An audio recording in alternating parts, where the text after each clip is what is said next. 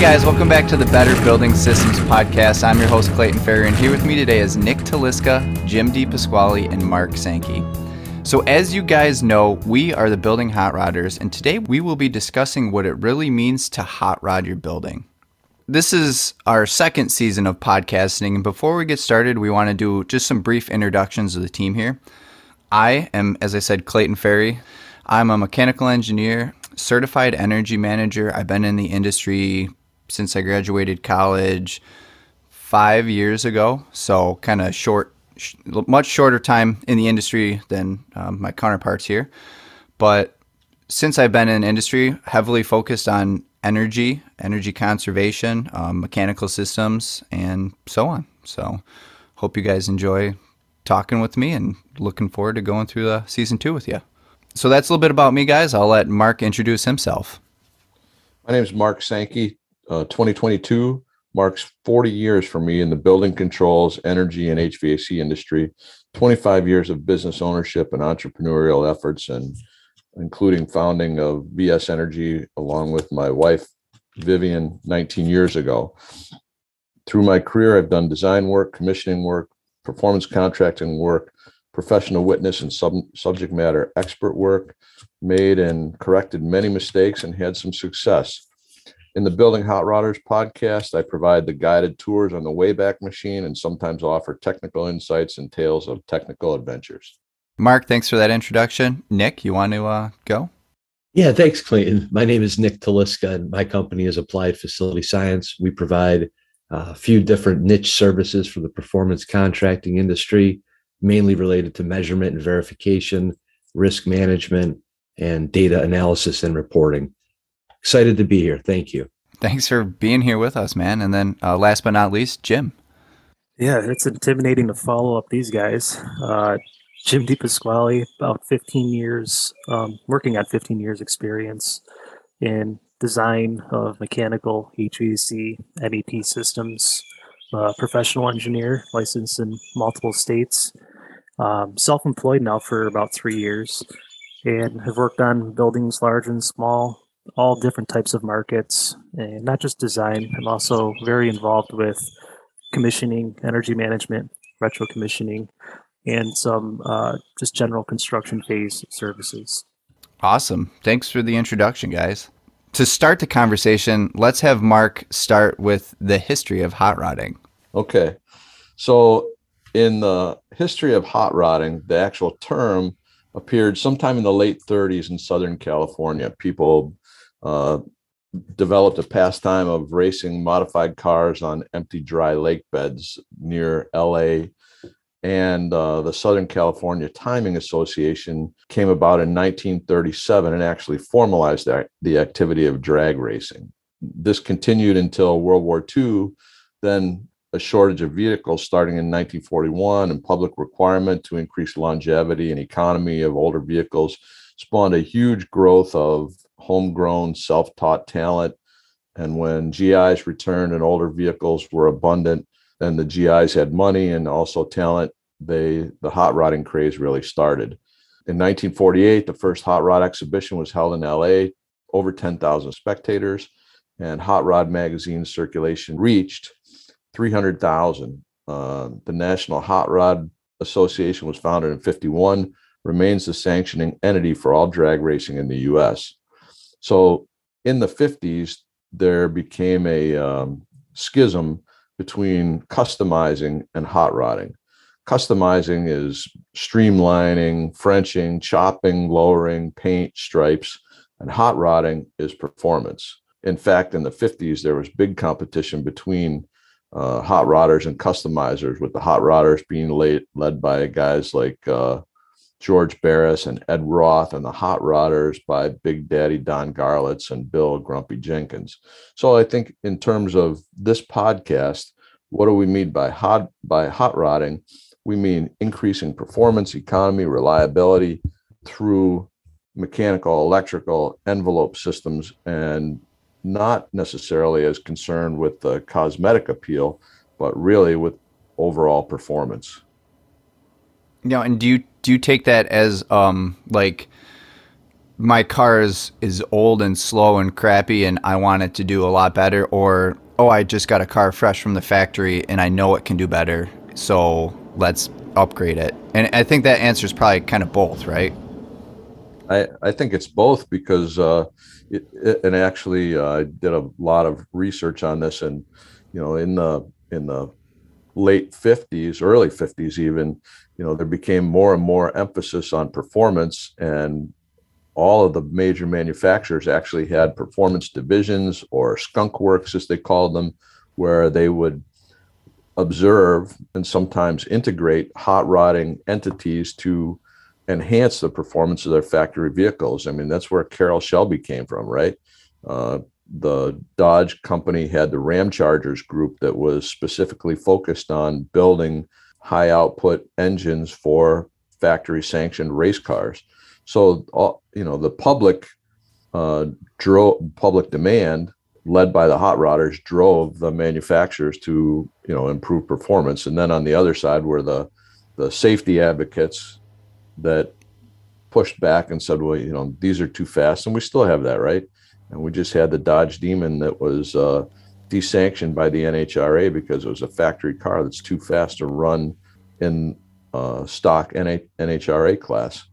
Yeah, I think that, you know, it's funny we're doing it's not funny but I, th- I find it very interesting that we're actually having this podcast episode um, so late in the building hot rodders lifetime right the podcast lifetime because i think this is really a, a, a very important discussion and point to have about you know what we do and what we feel is important and kind of what drives us day to day right well so, I, think i think it lends cre- credence to why we picked the Hot Rodders name. It wasn't just a oh this is cool, but right. there's there's a meaning behind it and an intent and purpose behind it.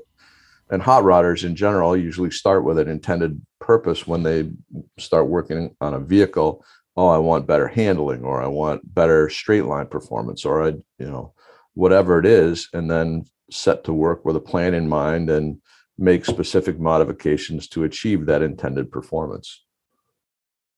I, for one, love the word hot rod because I like words that are both nouns and verbs. But when I think, so I'm interested in kind of as we eventually bring this back over to buildings, you know, to highlight some of those differences maybe between the customization and the hot rodding. Because the same, I mean, I think of hot rodding and I think you're looking to improve acceleration, speed, braking, handling, those kind of you know performance attributes, right? But yes. I also thought, you know, the aesthetics was was part of it too. Interesting. So maybe I'm maybe I'm hearing not. And then when I thought, you know, the corollaries to a building, I'm thinking, well, aesthetics in a building. You know what I think is cool and good looking? A nice mechanical room, you know, an organized room, an organized set of documentation, you know. So that's kind of what I thought. So I'm interested to hear how this evolves over the next few minutes. I see it no different than, you know, if you're going to say hot rod your car, you know, you be organized when you do it. You know, there shouldn't be wires everywhere and butt splices, and you have no idea when you're done what you did and where to trace this wire to and stuff. You know, so I don't know. Like a hot rodded car should have a nice clean engine bay, right? Just like a nice clean mechanical room. There you go. A nice, a nice set of record drawings to go with it. Yeah, yeah.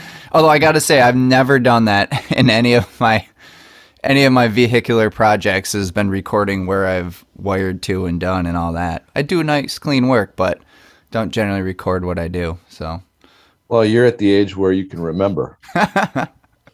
well, and you probably have documentation on the the parts and the components. yes, in, right. This I is mean, true. Yeah, that, yeah, that's yeah. kind of yeah. the equivalent. You might own M's. Yeah. Fascinating history, though, Mark. Thank you. Yeah, I agree. So, what does it mean to hot rod your building? Then I know we kind of switched to the the discussion about hot rodding in general, bringing it back to buildings. Um, you know, on a high level, just like Mark mentioned with hot rodding your vehicles, it doesn't necessarily mean you have to undertake, you know, a full blown overhaul. It's specific performance modifications based on what your desired needs are, right? So that could be changing simple parts, or it can be, you know, it, or it can be a complete overhaul. Now, is a part of this? I'm sorry, Clayton, but is it part of hot rodding your building also that these are things that can be undertaken by the, you know, actual owner of of the facility in a reasonable manner without, you know, involving an international team of experts?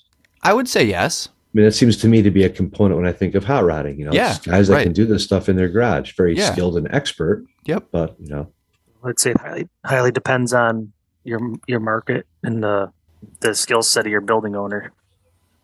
So uh, I'll draw an analogy. I get a call on uh, Monday night from a young man, Mr. Sankey. Hey, I'm rebuilding this 350 Chevy motor, and uh, I put the, I, he he he got it basically free, and said I got it. Pulled the it was grenaded. The oil pickup tube had come off. It you're supposed to tack weld the oil pickup tube onto uh onto the oil pump, and somebody hadn't done that, so ran dry, grenaded the main bearings and rod bearings. He got a new crank, uh, new bearings, put the crank in, and as it should, you could turn it with one hand without the rods connected. Put the new pistons and rings in. Pistons move freely in the cylinders, but when he connected the rod bearings and, and the rods, you couldn't turn it. And in fact, by uh, putting a breaker bar on the vibration damper bolt. He broke the bolt off in the crank, which that's always a bad day. So I took my 1950s vintage uh, Blue Point extractors over. We got the bolt out and then started to diagnose. Now, bear in mind, our workshop was a barn with a gravel floor. There was not a micrometer in sight, no calipers, no nothing. And it looked like the end play on the rods, so the gap between the bearing uh, I mean, the crank counterweights and the bearing journals would, were too tight. And I said, we just have to start. Let's, everything has to come apart. Plastigage all the uh, bearings, and the bearings seem to gauge out okay, but we need to mic out the rod distance uh, the uh, and the end gap to determine if that's what's causing the bind. Because it was, I mean, you couldn't put, you could put hundred pounds of torque on it, and it would not move. So that kind of goes right to okay if you're the building owner sure you can do it yourself but make sure you either have the skill set or get the correct assistance to be able to do it yourself because otherwise you can you know with a sawzall and a, a butane butane torch you can do a lot of uh, do a lot of damage in a short period of time I think it's a great example too of you know you don't have to know everything, but it's good to know people that know things. Yes. That's, you know, it goes to Right. that, that. That was a simple thing. He knew somebody, you know, obviously nearby that would be willing and gracious to run right over and help him with this fun project. That's Mark. right But he had the wherewithal. I, you know, I want to do I- improvements, right? And started the process, and then okay, you get to a, an issue, and assuming, like you said, Mark, you know, if it's a building, you can really mess up a lot of stuff pretty quickly, but you got to have the, the the mindset and maybe start down the track of hot rodding per se, and and that was basically a great first effort to use as a learning experience because no cost, no impact. He didn't pull the motor out of his daily driver and say, "I think I'll rebuild this thing." It was a, you know, basically a freebie, and build a good motor out of it. Well, so let's take this to uh, our building. You know, what do you do when you decide you want to hot rod your building? Where do you start? what's the goal? Do you want energy efficiency? Which, or you know, I guess there's a lot of different things, right? Reliability, um, comfort. That all probably comes. They they can all lump together, obviously, but depends on the type of building. I mean, Well, I would think of efficiency. I mean, like, because when I think of hot rodding, I think maybe like first thing you're going after is some improved power, right? Increase in Mhm. power. I naturally would think, okay, in a building, the analogy would be efficiency, Mhm. right? Because you, you don't necessarily want to make more BTUs, but you want to make the BTUs you need and just yeah, uh, more efficiently. yeah. Start with an energy audit. Well, there again, I mean, that's that's one thing. I mean, you know, you could start with the energy audit, but you know, most people maybe think about lights as their, you know, their, you know, a large constituent of their energy consumption. Yep. If you don't have LED lights, that's an easy first step, right? And that maybe doesn't take bringing on the professionals to get that going. You could probably engage right with a contractor per se, or not. You maybe your in-house maintenance team could do that. Switch out as as your fluorescent lights go, you switch them out with LEDs, and then eventually you have all LEDs. Kind of hot rodding, right? First step. I, I would think so, and and I always like to think of. I mean, lighting's often included in performance contracts, right? Mm-hmm. And because they're you know relatively, you know, quick, simple paybacks, uh, generally, but then they're also being financed, you know, over then 20, 25 years to support the other things that aren't that economically yep. viable, if you will. So yep. that's a great example. You don't need, you know, to have a bunch of companies come in and, you know, look at everything with lighting. You can do lighting separately and get a very good return from that. And most facilities, you know, can be quite capable of either doing that themselves or, or quickly getting the outside assistance to make that happen. In my experience. Yeah, no, I think the LED agree. lighting's definitely low hanging fruit. Yeah. One of the you know first bread and butter building hot rodding techniques to squeeze out more you know efficiency. You know, with the HVAC systems, if you have a hydronic systems, you know, one of the another low hanging fruit a lot of times is if you have a hydronic system, if you have constant speed pumping with three way valve control, you know, see if you could switch that over to two way valve variable speed type systems. You know, there's there's a few I, I, feel like that's almost up there with LED lighting and kind of one of the first things mm-hmm. you should investigate. I think one of the best things that you can do as a new hot rodder or a hot rodder in training is engage a good commissioning entity to Absolutely. either do to do recommissioning or retro commissioning. Hundred percent. Tag tag along. Um, you'll learn more about your building than you there will be many, many things you didn't know, and that uh, during that analogous tune-up process, you'll start to understand what direct impact you know small tweaks can have on energy co- consumption, reliability, and comfort. And Mark, I would add on to that. You know, I, I wouldn't.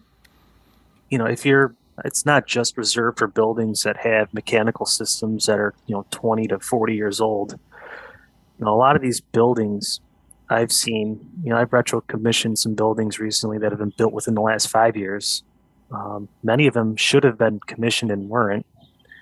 And it's just unbelievable the amount of uh, opportunity for hot rodding and improvements in relatively new buildings um, that you would you may think may be reserved for, for the older buildings, but you know, with, with the commissioning, there's a lot of opportunity to you know, just it's amazing the difference you can make by adjusting some set points, you know, like a pump static pressure set point or optimizing control sequences. Um, you know, it could be a, a relatively speaking low cost but very high reward process. As Mark said, not just you know the direct benefits of improved efficiency and lower utility bills, but the experience and understanding you, could get by walking along with a commissioning agent while you're going through that process is, is invaluable. I think that's a great point, Jim, too. And then taking it back to, you know, cars and hot rodding. I mean, the one thing is that, you know, the first thing is they know their they know their vehicle, they know what they're working with, right? And they know all about it before they undertake that. And the same with with buildings. And I think that's probably the the best advice is to look for those high return things. And a lot of that can be done with what'd you say, just like tweaking some things too. Yeah. But they have to understand right how their buildings work and especially the control systems is you know can be one of the things that's the the least well documented type of systems in a building sometimes but you talk about you know your newer buildings that's probably a good opportunity that you're working with some newer equipment that's capable of doing those things but due to a lack of you know commissioning that sort of uh, work was just never done i hate to say it but my my analogy of a building tune up is uh, don't try it yourself. You know, my first tune-ups I learned on either lawnmowers or under the hood of the car, working with someone older and more experienced than me that could, in very simple terms, describe what was happening and why specific things like air cleaners and point gap and spark plug gap were important and uh, how to you know adjust carburetors using a vacuum gauge and those kinds of things so all those things that if you open the box, read the directions, didn't seem to make make sense. uh, once they're explained to you by someone operating the tools and, and operating the systems, really start to be galvanized in short order. So I don't, it really is irrelevant to me whether you want to undertake a large scale retrofit or even your own building commissioning. Pay, pay a little bit for somebody that has uh, experience and building systems knowledge and accelerate the the time to uh, understanding what needs to be done, decrease the learning curve. And that's true really for any kind of retrofit. Hire a good engineer that has familiarity and, and uh, demonstrated experience with, with uh, doing retrofits, AKA hot rodding. You know, going off of that, the, the vehicle analogy, I feel like a lot of people in general wouldn't want to hot rod their daily driver, right? And they would want to have a professional take it to a mechanic, figure out, okay, let's do this tune up and that, because you know you got to get to work the next day. You got to keep the you got to keep paying the bills. So I, I, have to imagine that occurs a lot where a building owners do say, mm, I, I want to do this, I want to save the money. Maybe we could do this, but this is what pays our bills, obviously, right? So maybe we should take it to the professional. Uh, um, I, I, have to I have to jump in and say, uh, uh, hot rodding has different meanings to different people. Obviously, you know, if you're going to build an extreme hot rod, there may be uh, impacts on reliability. You you know, yeah, engine castings have limits as far as what they're toler- they'll tolerate. Mm-hmm. That said, though, professionals can do some pretty serious hot rodding. If you, uh, I don't know if anybody else on here knows what the Power Tour is. So, Hot Rod Magazine sponsors a Power Tour every year and you take your car to different cities. There you compete in drag races. You get points for did I make it on time or did, you drive your car to these various cities around the US and then you have to compete in a drag race in each of those cities. And I think it was in 18 a 72 Chevelle that made a thousand horsepower and got 21 miles to a gallon on the highway won the power tour. Wow. Impressive. Well, that just wow. shows that's riding the line between performance and reliability, right? That's right. Yeah, no breakdowns, and yeah. uh, you know, made a thousand horsepower. So it's all doable. But would I advise the first time hot rodder to open their hood and say, "Oh, I'm going to get a set of aluminum heads and I'm going to and tear their motor down and rebuild and expect to drive to work the next day"? Probably not. Right. But can you do um, incremental modifications over time that improve your building performance without risk of uh, reducing uptime, you know, reliability and maintenance costs? Yes. Well, see, I think Mark, that's where I got thrown in your first intro about adding in the customization part. Like that's not hot rodding, and then we have like, like a tune-up in there.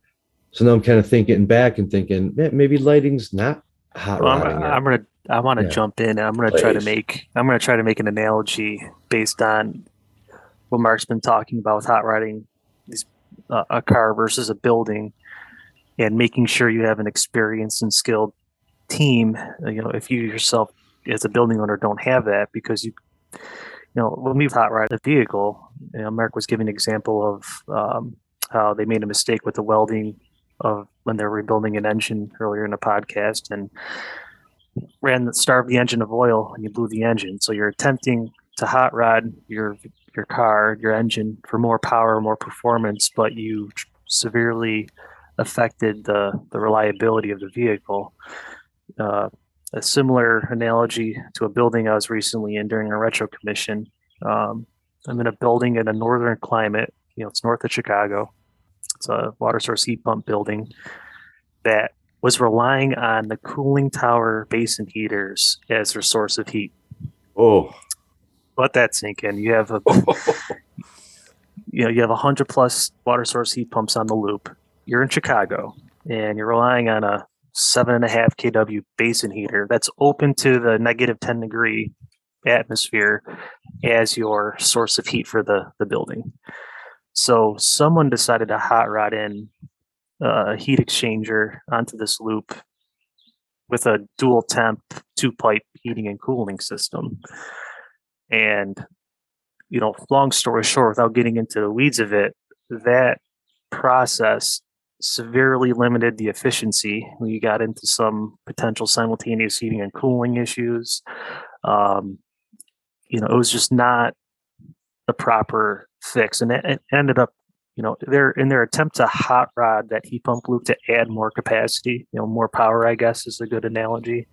They severely affected um, some of the not just efficiency but reliability of the whole system in doing that.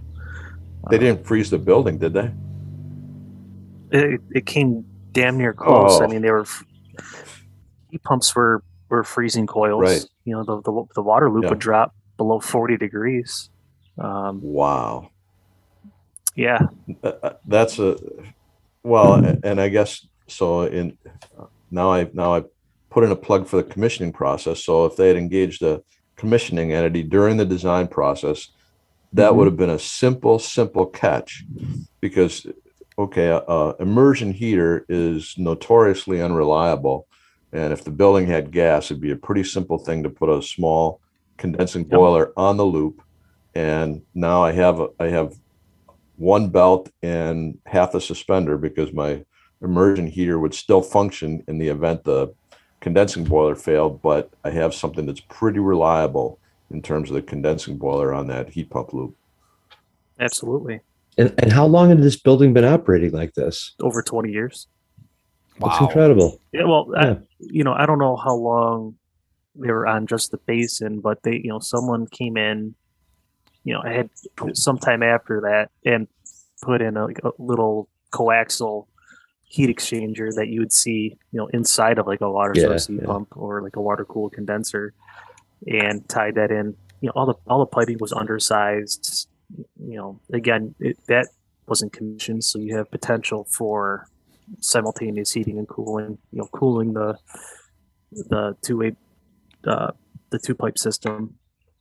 Um, and it just wasn't enough. You know, it, it's- they spent Right. a lot of money to get that in there, and it wasn't the correct solution. Like as Mark was saying, you know, gas was available in this building. Could have been very cheap and easy in the mechanical room to put in a small condensing boiler to fix that problem or properly integrate some of the existing systems to that system and maybe decommission, Right. you know Do some heat you know your basin Yeah. heater is really only supposed to be used to prevent you know freezing Freeze in the winter it's up not a tower, heat source right. so you have all kinds of energy if you just take that out of the equation altogether in the winter you there there there's a nice you know energy conservation measure right there Well, it's a cost reducer no matter Yeah. what. You're going to switch fuel from high cost electricity to Yeah. moderate cost exactly uh, natural gas. Yeah. And and your heat pumps will probably run a lot better yeah. because you're not trying to heat with 40 degree water. 100% I'm sorry if I didn't catch it. What, what type of facility was this? uh, multifamily like apartment building Yeah. Well, are their electric bills just extremely high Oh. then because people are running space all, the- heaters? all the bills were, were extremely high yeah. Kind of defeats the purpose of energy conservation then, huh? Mhm. Just might as well have done electric heat. Yeah, I I mean, it's essentially what it was. Is a very compli- Yeah. complicated electric resistance heats. This supposed to be the simplest form of heating, and they ended up making it as complicated as it could Yeah. get. Yeah. Wow. Hey, that's a that's like a, a just a perfect example for this podcast, though. I would say. Exactly. So what's the, what's what's the moral, Jim, of of that uh, anecdote there? I mean, know what you're working with before you start making changes. Understand your Well, buildings. you know, I was kind of tying it back to Mark's. You know, I love I love making these analogies. Um, you know, if, if you're hot riding a car, you know, if you, like if you're just getting into it, you might want to be working under, uh, you know, the supervision of, of that older guy with the gray hairs and the greasy fingernails that's been there before and knows the things that the instruction book, you know, doesn't tell you. You know, I think I think This- that this- transfers over to to hot riding a building. Um, you know, like that that specific example I just gave. There's so many other ones like that. Whereas if you had, uh, you know, an experienced like certified commissioning authority or an experienced you know engineer that understands you know building systems and controls, that's been there before, has the experience and the skills, can make all the difference. Um, and just avoid so much wasted time, money, and, and headaches. So not only increase the probability of achieving whatever new performance standard you're after, but also not screwing up something else along that route. Yeah, you, You know, by you- you don't you don't want to be worse than useless, right? because you don't you know because a lot of times you would have been better off if you had done nothing, right? Yeah. So Well, I, I, this wraps back to I can't remember which podcast it was though when we talked about the medieval guilds, right? We had masters, we had journeymen, we have apprentices. So if you're an apprentice, be honest with yourself. Don't try and do it yourself. Find a journeyman, or better yet, find a master and ask the questions because in most cases they're willing to share their knowledge pretty readily. Well, yeah, and you know, you take the analogy from vehicles, you make a mistake, and it could be a, a ten thousand dollar mistake, right, by doing something wrong. But when it comes to a building, you're in the millions of dollars or hundreds of thousands of dollars potentially. So obviously, the risk and reward ratio of doing it yourself are a little bit different when it comes to hot rodding a vehicle and hot rodding a building. You know, Absolutely. Oh, yeah, a lot more stakeholders usually. Yeah. But I think the important thing also is that, I mean, the hot rodder, you know, even though he may rely on, you know, whatever, outside assistance or help or different expertise, he's fully accountable, right? And knowledgeable of of his vehicle, right? Of uh, what he has and what he's looking to do. And maybe that's a big piece of too for for building owners to be they don't have to have all the expertise to do the hot rodding but they have to i don't know have that hot rodding spirit i guess Well, right they be have to have the motivation. ownership. does that Yeah, happen a lot though? like as a building owner i assume a lot of in say you're- you're in your uh, industrial facility and you know you you care about product whatever you're making and you just want your building to work do, do a lot of building owners have that mindset of i know i know everything about you know the mechanical portion of my facility if it's hvac and well i assume process you would know about but um or do they just want it to work kind of the, the cost of operation falls down off the bottom line and it is what it is as long as it's reliable. i think it's hard to make a generalization at least in Yeah. my experience i've met some i mean fantastic facility owners that yeah treated that that like it was you know well a very important asset to him and a lot of other people as it, as it is and took it very seriously but I, I yeah then there's others that don't yeah, I think I think you you could form some slight generalizations between the different you know owners and building types. So like if you're an industrial facility, you know there's a big spectrum of owners with different skill sets out there, but you're more likely Mhm. to find a, a more skilled uh, you know facilities maintenance crew and you know you might even have building engineers in an industrial facility um, as opposed to you know like developer owned like high rise residential. Yeah. and Yeah. you know in a gsa building. Correct, sure. Exactly. So like in a in a like in an industrial facility you know their their profit tends to be more driven by the uptime and reliability of all their process Mhm. systems so they might not be as inclined to pay attention you know to the effects of the energy system even though it absolutely does affect their bottom line but with the rise in you know we've been seeing a rise in ener- energy prices lately that, Yeah. that i think that's going to start affecting some people that make the decisions and, and write the checks and i've seen it more so on the, the residential side where you know the building owners know they're especially if they have common systems they're paying that common meter bill and they're seeing double in some in some areas uh, energy prices over the last year or so You know, they're starting to pay attention and be more interested in you know hot rodding your buildings for efficiency it's exactly what you know Jim and Nick both said. If you look at the spectrum, there's been lots of studies done on leased office space, and one of the reasons, one of the biggest reasons that tenants break their lease or don't renew their lease is because of uncomfortable space conditions or in, poor indoor air quality, odors, you know, stale air, sick building syndrome, all those things. So even though conservation is important as a very high number two, indoor air uh, i mean indoor air quality and environment is uh, is very high ranking now you go to an industrial facility production is typically number one. It Mhm. it supersedes everything to the extent where they don't, and sometimes they completely disregard simultaneous heating and cooling. Uh, or we have electric heating coils. Their energy cost is a very small percentage of raw material cost of all their other process costs, and they consequently look at it almost as an overhead number. Right. And it, usually, if you go into an industrial site that hasn't been, you know, vigilant about energy costs, you can go in and open eyes pretty quickly, just by you know doing a simple walkthrough, a level one uh, Yep. energy audit, that certainly will have big dollar impact, but sometimes as a percentage, it's not that it's not that large and doesn't warrant day to day, you know, observation, maintenance, review of you know what are the building HVAC systems doing? It's very often overlooked, A lot of their time spent on just keeping the process going right? rather than maintaining the Yep. HVAC portion of it. Hundred percent. Yeah, that makes sense. See, I always would have considered like, um, you know, industrial facilities more towards like if you're gonna do an analogy, you know, owners of, I don't know, a Hellcat, right? Something really high performing, and then your commercial facility is like a Corolla.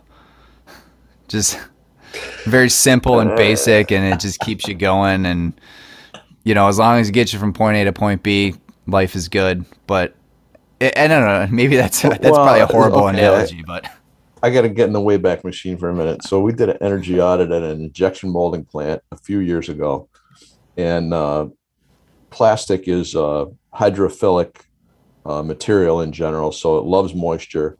And they were having humidity problems in the summertime, and they had 14 big air handlers, big, uh, and condensing boilers, uh, about 1,800 tons of chillers on site.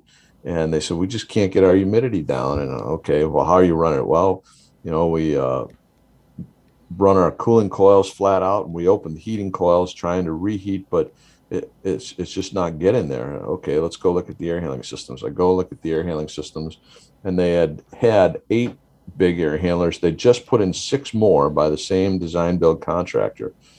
The only heating coils they had in the units were preheat coils.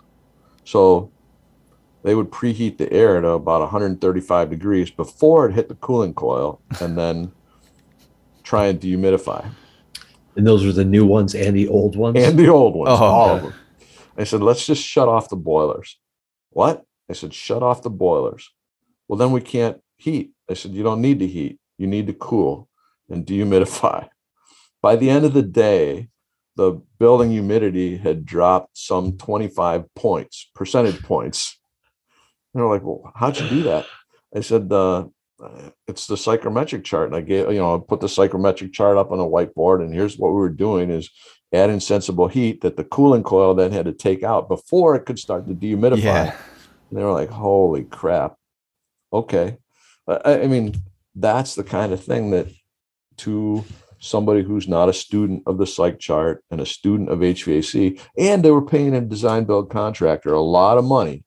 You know, you don't buy 50,000 CFM air handlers without paying a pretty penny for it. yeah. You spend some big money and, uh, I don't, it, it was just a, a Just- fiasco, right? Just need a little bit of tuning. Well, and then they, they said, well, can you meet with this contractor? I said, sure. So they bring the guy in the next day and I said, so do you understand the psych chart? Yes. I said, so let's look at the, what happens to the airstream coming through here. I said, do you understand that? Yes. So why do we put in these most recent air handlers? Well, I kind of knew it wasn't optimal, but I wanted everything to match the existing. What?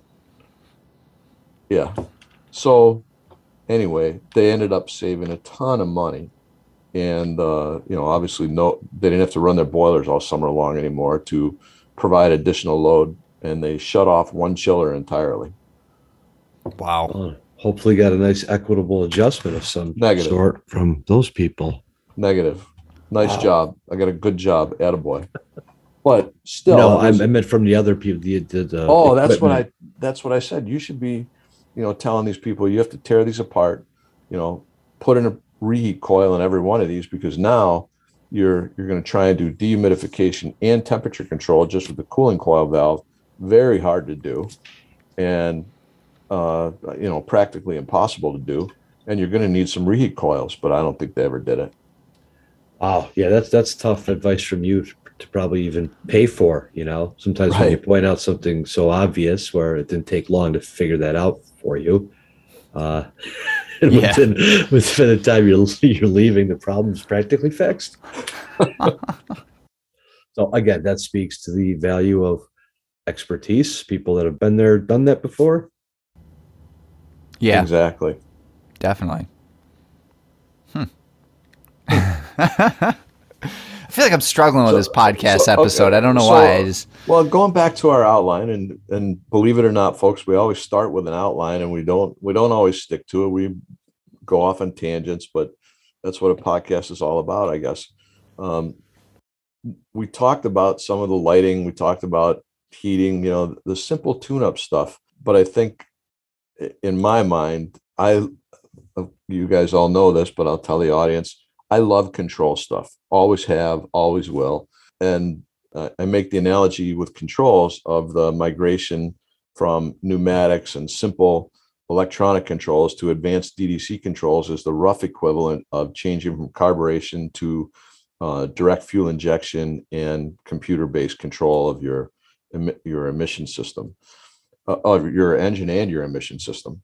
So controls, especially, you know, I always feel good after I get a car out after the winter and I dust it off and, you know, check all the fluids and start it up. And usually I'll have to drive it a little bit and then I'll start tweaking the carburetor and or checking the ignition timing and, you know, points and that kind of thing. Well, fortunately, with the advent of DDC controls, and I've been around a, a couple of the of the amateur drag races where guys will get under the hood of their car with a computer, a laptop, and start making tuning changes to their car after every run sometimes. Mm-hmm. Well, I, I make that analogy because it's very simpler, simple to do some quick math and make control system modifications that can have big performance impacts, assuming you know what the adverse side of the impact may be and you're you know you're willing to make some adjustments and take a wait and see approach to what the impact is. But if if you don't have either a a very good control system or b a very good control system contractor or, or in-house talent that can make those adjustments again hire an expert get somebody to come in and take a look do the checking that jim referred to earlier hey making some simple tweaks can make some big performance improvements and that's just taking advantage of technology that has evolved and uh, you know through generations and many companies to to really be user friendly and uh, provide some pretty high end control algorithms and parameters. I like how that illustrates that the principles really have not changed, right? Right. From the science, but the technology and I think all of this stuff is in reach, frankly. I mean, when you talk about and I know you know facility owners have a lot to do, right? But absolutely, you know, when I when I thought about this episode and I thought about hot rodding and I'm thinking about those images I have, you know, I was thinking about that facility owner who can, you know, take ownership for that building and apply themselves by either gaining that knowledge or learning more things about that. But the psych chart, I mean, and we've talked about this before. I mean, it's a wonderful tool, you know, and but not and less and less people are really understanding it nowadays it seems but it is can really highlight some I don't know, some clear observations. Like I'm sure you did that day, Mark. Everybody could follow along with, you know, some basic understanding. Right. It's like rich versus lean and all that stuff. Same same principles, right? That that'll never change for hot rodding. But well, so that's a good point. So let's go back to our, our boilers, right? Rich versus lean.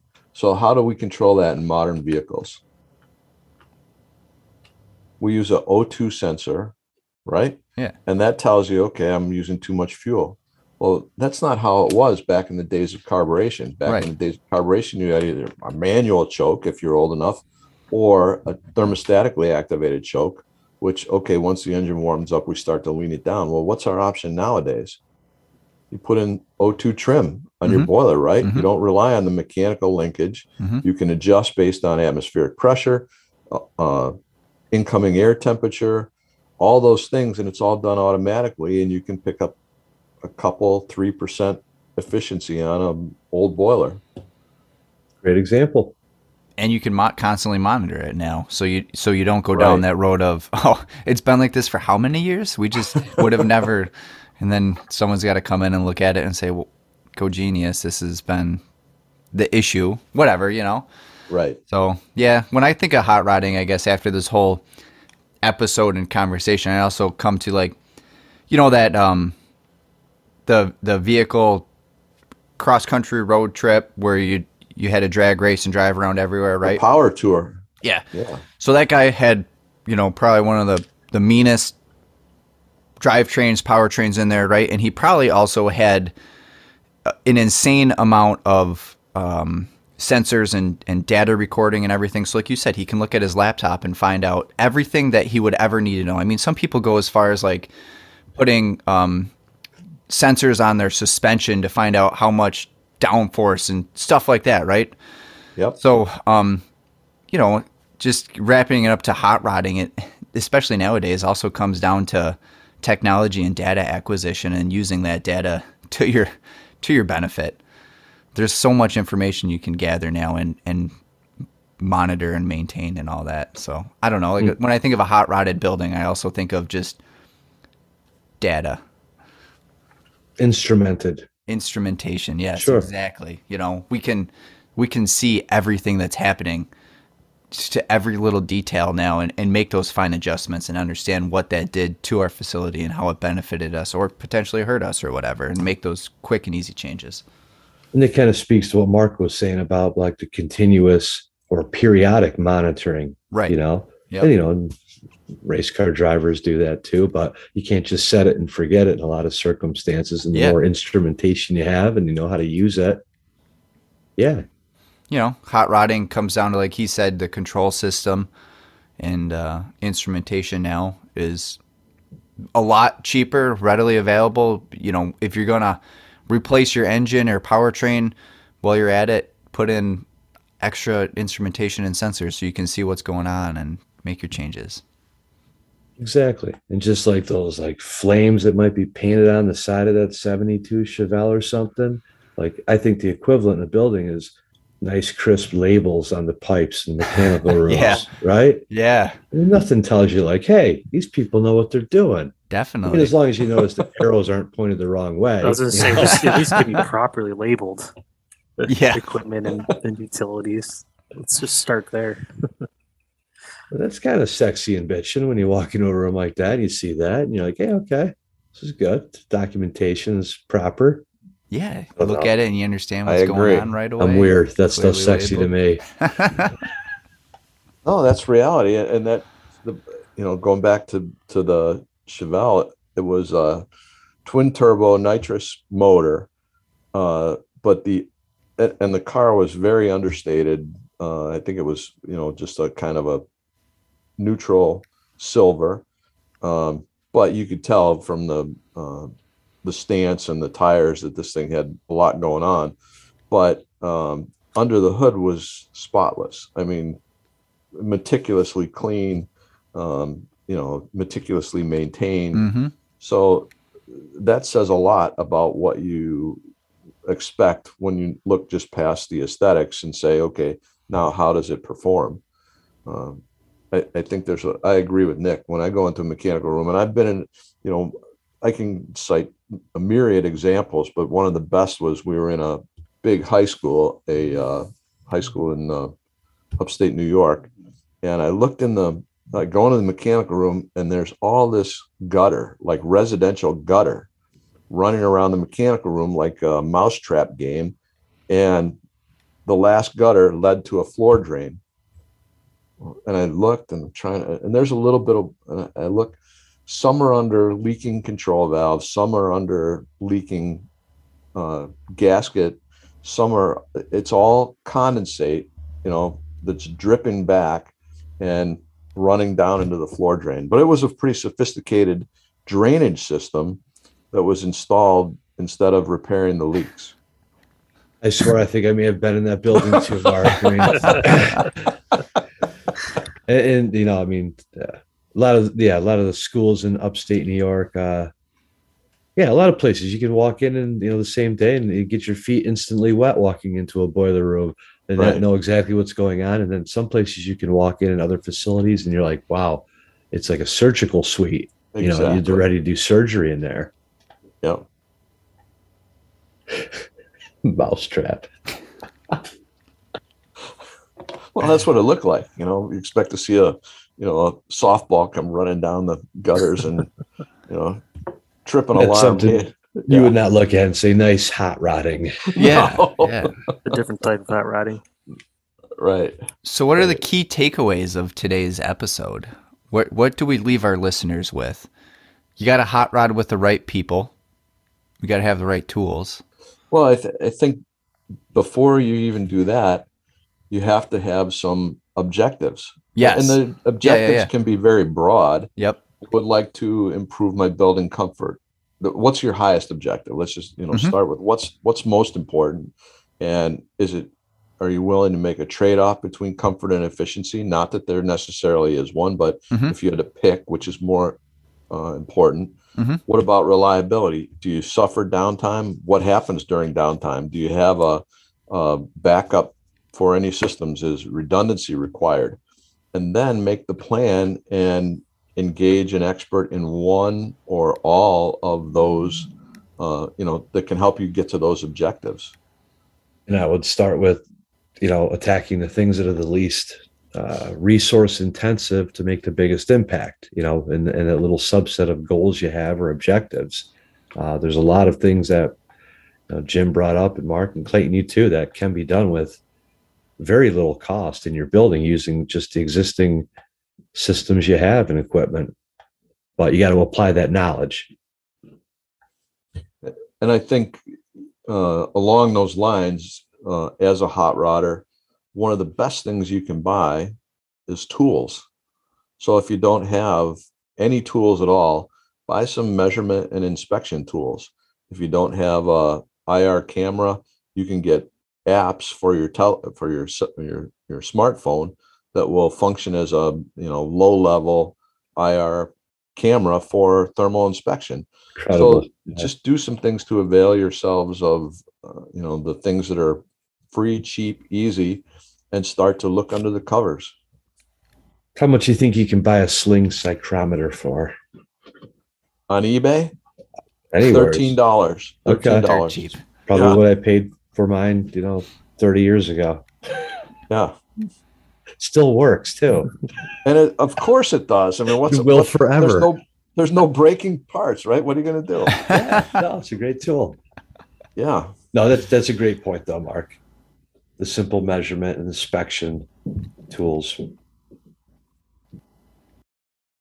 So I would like to extend to anybody that listens to this the uh, invitation to provide some of their experiences, some feedback to say that, hey, here's some of the things that we've done or that we're considering doing, or that uh, even have them come on another episode and talk about some of their experience because you know we're just uh, this is not necessarily a, a, podcast that is just for us. It's for our, listeners and we always welcome feedback and uh, certainly more uh, more stories. So uh, just want to extend that inv- invitation yeah, we would love to have you guys. Any anybody that listens to this and, and has any input, you know, reach out to us. And um, all of our contact information, you know, websites and all that is in our podcast description. You can find us on Facebook, anything like that. Absolutely happy to have you reach out with any comments or thoughts or questions, and we can answer them on the next podcast too. So, with that being said, I think we'll wrap this episode up. Again, challenging episode to keep it kind of high level. Hopefully, as a listener, you took away where we were going with you know the importance of hot rodding and what you can do by hot rodding your facility and, and not just I don't know leaving it the way it is or thinking it's running right. You know, this like I said, it was a a lot to talk about in a, a short episode. Podcast. Don't let your building be mediocre. Make it a hot rod. Thank you guys for tuning in. Thank you, Nick, Mark, and Jim, for all of your amazing insight on building hot rodding. And uh, everybody have a great day.